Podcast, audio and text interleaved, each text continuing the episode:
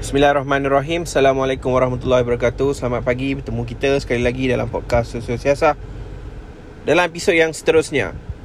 Baiklah pada pagi ini uh, uh, Ini bukan episod Terhad berkenaan Zabah Semalam uh, Kalau Saya sebenarnya nak cerita uh, uh, Pendapat saya tentang Cerita Inception Setelah beberapa kali Saya tengok cerita ni Akhirnya saya faham satu perspektif baru dalam menceritakan uh, filem ini daripada Christopher Nolan. Tapi saya rasa saya simpan dulu untuk episod yang lain. Uh, untuk episod kali ini um, saya sebenarnya tertarik sebab saya terbaca di laman media sosial semalam. Perkongsian yang uh, didakwa ataupun alleged uh, by uh, seorang uh, lelaki ataupun seorang lelaki saya tak pasti dia penjual insurans ataupun tidak dia katakan dia terima dia penjual insurans ya saya ingat. Uh, dia terima satu message daripada seorang wanita berkenaan dengan soal uh, perkongsian hibah. Dan di situ dia akhirnya membuat uh, menjadikan satu polemik tentang peranan seorang anak kepada ibu bapa. Which is saya rasa ini adalah uh, satu perkara yang menarik untuk kita bincangkan daripada pelbagai sudut. Daripada sudut teologi mungkin ada daripada sudut sosiologi mungkin ada even daripada sudut falsafah sendiri. Iaitu apakah sebenarnya tanggungjawab uh, seorang anak kepada ibu bapa? Dan yang kedua soalan dia adakah uh, wajib ataupun adakah mesti seorang anak membalas jasa ibu bapanya dan mengapa? Uh, ini ada dua persoalan yang saya cuba untuk rungkai dalam uh, perkongsian saya dalam podcast pada hari ini. Okay, pertama kita lihat eh. Uh, apa yang menjadi polemik yang dibincangkan semalam adalah apabila uh, uh, uh, ma- uh, wanita tersebut mendakwa dirinya telah menerima uh, warisan daripada kematian suaminya dalam bentuk bayaran hibah dan kemudian dia dihubungi oleh sanak saudara arwah suaminya meminta untuk berkongsi uh, wang berkenaan. Uh, dan kemudiannya uh, dia menjadi satu uh, dilema kerana menurut wanita berkenaan uh, ia menyebabkan perhubungan mereka sesama menantu dan juga mertua dan ipar itu uh, bermasalah ataupun terjejas kan? Ya ia bukan satu perkara yang yang asing lagi sebab kita tahu uh, harta uh, akan menyebabkan boleh menyebabkan berlakunya pertelingkahan sehingga seseorang itu putus saudara sedangkan adik-beradik pun boleh bergaduh sedangkan suami isteri pun boleh bercerai apatah lagi uh, ia melibatkan orang luar iaitu mungkin tidak ada pertalian darah dalam konteks ini. Dan kemudian ada jawapan-jawapan dia ada yang kata ya sepatutnya uh, difikirkan uh, bagaimana wang itu adalah untuk isterinya membesarkan anaknya. Dan kemudian ada yang mengatakan seorang anak perlu untuk bertanggungjawab di atas uh, apa yang dilakukan oleh ataupun dia telah dibesarkan oleh ibu bapanya tanpa ada sebarang kompromi meaning that diberi kasih sayang harta benda dibelai ditatang seperti minyak yang penuh. Saya teringat eh. Dan tiba-tiba dalam podcast ni saya teringat uh, lagu Raihan Oh Anak eh. Uh, Aduhai anak, adakah kau mengerti betapa deritanya seorang ibu yang mengandung? Aduhai anak, adakah kau mengerti betapa deritanya Ibu melahirkanmu. Ha, Itu rangkap lagu daripada Raihan Dalam nasyidnya. Dan begitu mendalam maksud Raihan tersebut. Baiklah Tetapi untuk menjawab persoalan ini Daripada sudut rasional Daripada sudut logik Mari kita lihat dari berbagai perspektif. Pertama dari sudut uh, Falsafah dan uh, sosiologi sendiri Sebelum saya pergi sedikit eh, dalam dalam sudut teologi uh, Sebab saya pun uh, bukanlah arif sangat untuk membincangkan mungkin uh, ada uh, sebab-sebab daripada sudut hadis, daripada sudut Al-Quran. Tetapi daripada sudut agama sendiri pun ada perihal yang menceritakan bagaimana tanggungjawab seorang anak kepada ibu bapa dan apa sebenarnya tanggungjawab tersebut di mana had dan limitasinya. Tetapi dalam konteks uh, falsafah dan sejarah sosiologi dan biologi ni kita lihat kewujudan seorang manusia. Uh, jika difikirkan uh, seseorang manusia itu uh, dia tidak mempunyai pilihan dia lahir ke dunia disebabkan oleh uh, pertembungan ataupun uh, persenyawaan antara gamet jantan dan juga gamet betina meaning that daripada sudut sainsnya daripada uh, sperm dan juga ovum akhirnya membentuk uh, zigot dan seterusnya fetus dan seterusnya menjadi seorang bayi dan dibesarkan. Jadi ia tidak melibatkan pilihan kan? Ini adalah satu kejadian yang bukan pilihan daripada sudut sainsnya. Dia mungkin pilihan tetapi bukan pilihan kita yang dilahirkan. Sebagai contoh saya dilahirkan. Ia adalah pilihan ibu bapa saya uh, Untuk melahirkan saya. Dan kemudian tanggungjawab itu akhirnya terletak di bahu uh, ibu bapa saya. Sebab itu adalah decision mereka. Itu adalah choice mereka. Dan choice untuk uh, melahirkan ataupun uh, mempunyai anak itu adalah choice uh, seorang ataupun pasangan ibu dan bapa tersebut. Kemudian saya pula uh, anak-anak saya uh, lahir bukan atas pilihan mereka tetapi adalah disebabkan oleh uh, tindakan ataupun decision yang dilakukan oleh saya dan isteri untuk uh, mempunyai anak. Jadi adalah tanggungjawab saya disebabkan this is my decision I live with that responsibility and kita kita kita kita hidup dengan tanggungjawab tersebut. Dan kemudian persoalannya adakah perlu untuk kita meminta kembali tanggungjawab tersebut? Meaning that uh, adakah ia sebenarnya satu um, bentuk perhubungan yang seperti kontrak? Uh, seperti mana saya besarkan anak ataupun ibu bapa saya besarkan saya dan selepas dewasa adalah tanggungjawab mereka un, ad, minta maaf adalah tanggungjawab saya untuk membantu mereka semula. Uh, dari sudut kontrak ia seperti tidak adil sebab saya um, menyertai ataupun anak-anak saya terlibat di dalam kontrak tersebut bukan disebabkan oleh pilihan saya. Uh, jadi ini salah satu antara perspektif yang perlu untuk kita lihat kan? Sebelum kita uh, terlibat dengan emosi kita kena faham apa sebenarnya konsep kewujudan uh, seorang anak. Tetapi daripada sudut sosiologi pula kalau kita lihat sebenarnya kan uh, anak adalah sebenarnya satu entiti dalam struktur keluarga dan struktur keluarga itu adalah entiti dalam sesebuah masyarakat yang akhirnya membentuk kemanusiaan itu sendiri the humanity itself. Jadi setiap satu elemen setiap satu konstruk itu mempunyai peranan yang penting. Dan dia terlibat dalam satu kitaran yang tidak akan berpenghujung eh. Mak- makna kata daripada bermula contohnya daripada datuk saya melahirkan ibu bapa saya dan kemudian ibu bapa saya melahirkan saya dan saya uh, saya kemudian dan isteri uh, isteri melahirkan anak saya dan seterusnya di di hingga generasi yang akan datang. Uh, dia membentuk satu kitaran yang semua orang terlibat di dalam kitaran ini. Meaning that once we uh, we were born in this world, uh, we are involved in this structure, in this system. And then sistem itu bukan satu sistem yang um, yang abadi, bukan sistem yang kekal. Maksud saya elemen dalam sistem itu bukan elemen yang abadi. Kerana apa?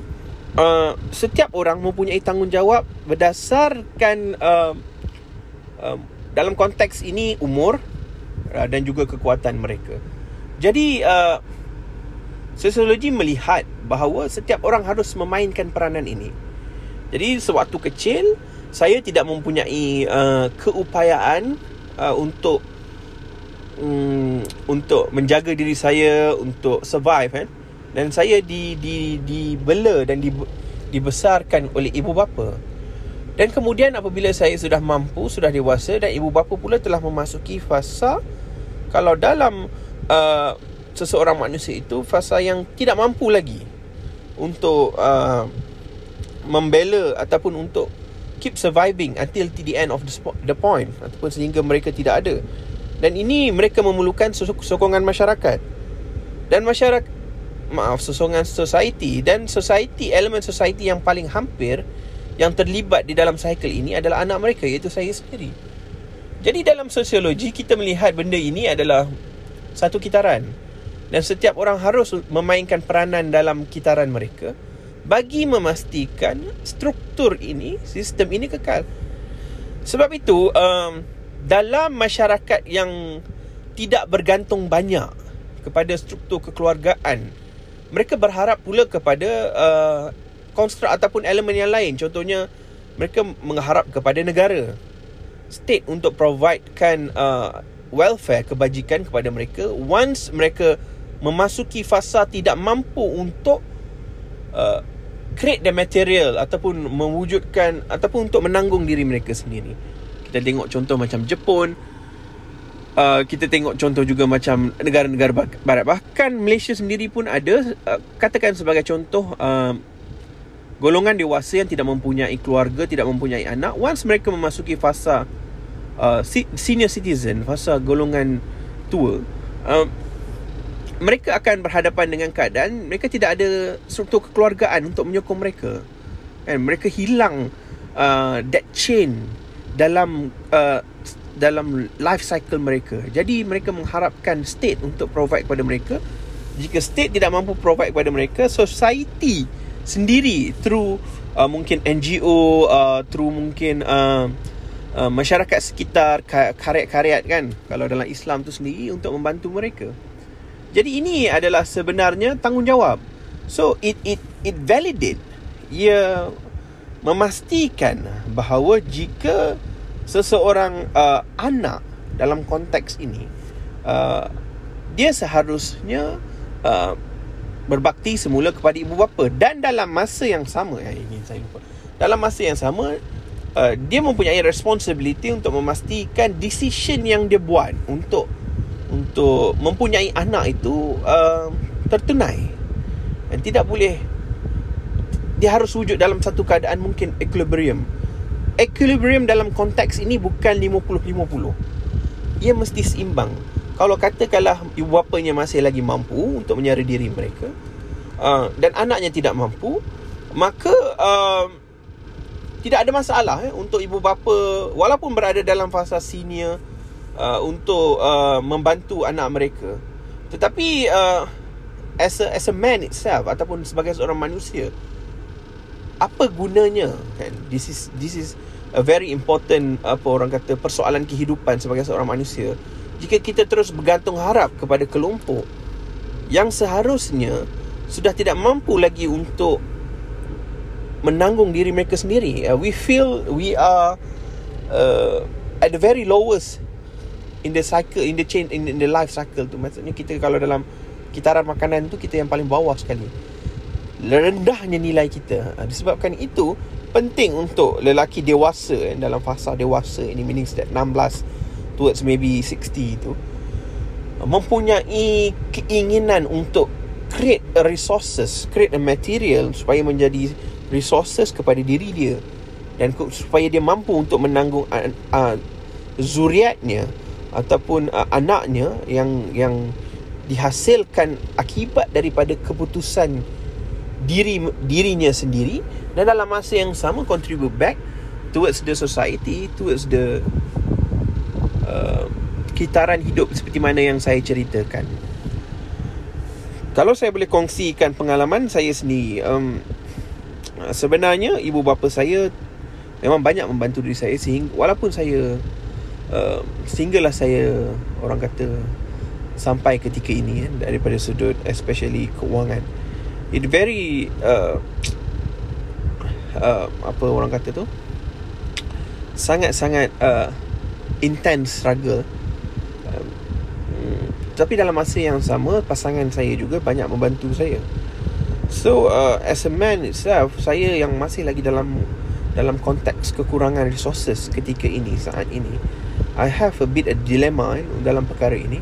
Especially bila saya sendiri mempunyai uh, zuriat mempunyai anak ini adalah satu titik yang sebenarnya saya tidak pernah terfikir. Mungkin 5 tahun 8 tahun sebelum ini. Tetapi baru sekarang saya mempunyai keupayaan atau diberikan keupayaan tersebut untuk berfikir. It's a bit dilemma for me and I think uh, it, it is much could could be the same dilemma untuk orang-orang yang lain. Dan kemudian uh, kita dah discuss daripada sudut mungkin uh, biologi dan sedikit falsafah dan kemudian daripada sudut uh, sosiologi dan teologi sendiri saya rasa uh, turut di, di, di, di, di, disokong oleh uh, skrip-skriptur uh, ataupun tulisan-tulisan ataupun uh, bahan-bahan teologi sendiri daripada sudut agama Islam sebagai contohnya yang menyatakan uh, perlunya untuk seorang anak itu berbakti semula kepada ibu bapa dan dalam masa yang sama ia harus bertanggungjawab terhadap zuriatnya. Sebab itu dalam konteks mungkin pembagian harta itu daripada sejarah faraid itu banyak diberikan uh, tetapi konteks faraid itu satu perbincangan yang besar. Dia susah kita nak make a, untuk untuk defend satu benda secara logikal sedangkan dia dia bukan statik dia bukan rigid. Dia seharusnya dynamic. Itu saya serahkanlah kepada pakar-pakar teologi untuk uh, meng, menghuraikannya tetapi bagi saya sendiri daripada sudut teologi ada scripture yang menyatakan perkara tersebut yang menyokong konsep cycle dalam sosiologi dan dalam masa yang sama juga menyokong idea rationality uh, tanggungjawab seorang manusia apabila dilahirkan. Dia bukan dilahirkan atas asbab pilihan dia. Tetapi dalam teologi dia berbeza segala apa yang terjadi itu akhirnya adalah keputusan uh, Tuhan yang Maha Esa. Meaning that apa yang berlaku walaupun bukan permintaan dirinya tetapi dia telah ditakdirkan dan adalah menjadi tanggungjawab especially seorang muslim untuk percaya kepada takdir. Tetapi dalam masa yang sama bukan sekam. Bukan bukan orang kata tertimbus oleh takdir tetapi move on dalam konteks tersebut. Cuma mungkin apa yang menjadi polemik yang besar sebab kadang-kadang mungkin dalam certain decision manusia itu tidak tahu untuk membahagikan sejauh mana sama rata. Contohnya, kalau katakanlah dia dia dia tidak ada di, ataupun dia telah hilang ataupun meninggal lah kita kata daripada muka bumi ini pada usianya lewat mungkin lebih daripada 60 tahun dia tidak ada apa-apa tetapi dia takut jika dirinya tidak ada ketika usianya di tengah-tengah kehidupan 40-an, 30-an dan dia tinggalkan uh, anak isteri yang yang dia telah telah telah uh, membuat keputusan untuk mempunyai mereka untuk wujudkan pertalian tersebut dengan nothing, tidak ada apa-apa. Jadi dia takut dengan dilema tersebut. Uh, dan kemudian dalam konteks sebenarnya macam uh, hibah tersebut kalau katakanlah dia mempunyai capacity ya, saya tak pasti sebenarnya ini mungkin orang-orang yang terlibat uh, dengan penyediaan produk hibah ini mungkin boleh terangkan.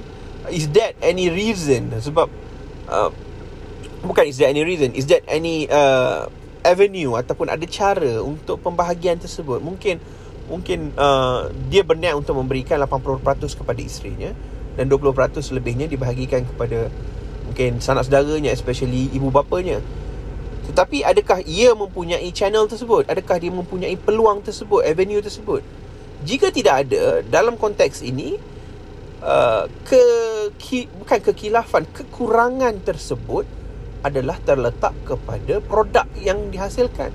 Tetapi kita tahu kadang-kadang produk ini adalah sebenarnya satu uh, instrumen kapitalis. Dia adalah untuk memastikan bahawa a more contribution made by the mankind to purchase that kind of product. Instead value yang cuba diberikan kepada diri mereka. This is a very uh, orang kata simple concept of capitalist untuk memperoleh keuntungan. Jadi tetapi saya tidak pasti dalam konteks ini uh, adakah uh, sesiapa saja mempunyai uh, option ataupun pilihan untuk membuat satu nisbah pembahagian tersebut Jikalau tidak ada Maka perlu adakannya. Sebab ia bukan lagi salah kepada seorang uh, seseorang tersebut. Sebenarnya dengan kapasiti yang sedia ada Dia harus membuat satu keputusan yang sangat sukar. Dan keputusan itu biasanya akan uh, Teralih, terarah kepada apa yang uh, Menjadi pilihannya. Dan lazimnya dia akan pergi kepada anak-anak Dan juga mungkin isteri yang ditinggalkan Uh, jadi saya rasa saya dah menjawab dua persoalan ini. Mungkin jawapan dia agak uh, kalau tidak memuaskan hati saudara-saudari para pendengar, saya minta maaf. Tetapi ini adalah hakikatnya. Kita harus fikirkan bersama uh, so that kita tidak membuat satu argument ataupun membuat satu keputusan secara emosi tetapi bersandarkan rationality dan uh, dan kita percaya uh, bahawa sebenarnya masyarakat itu wujud dalam satu kitaran dan kitaran itu akan terus berputar seperti mana bumi kita berputar hinggalah ke akhirnya. Sekian saja daripada saya untuk episod kali ini. Jumpa dalam episod akan datang. Assalamualaikum warahmatullahi wabarakatuh.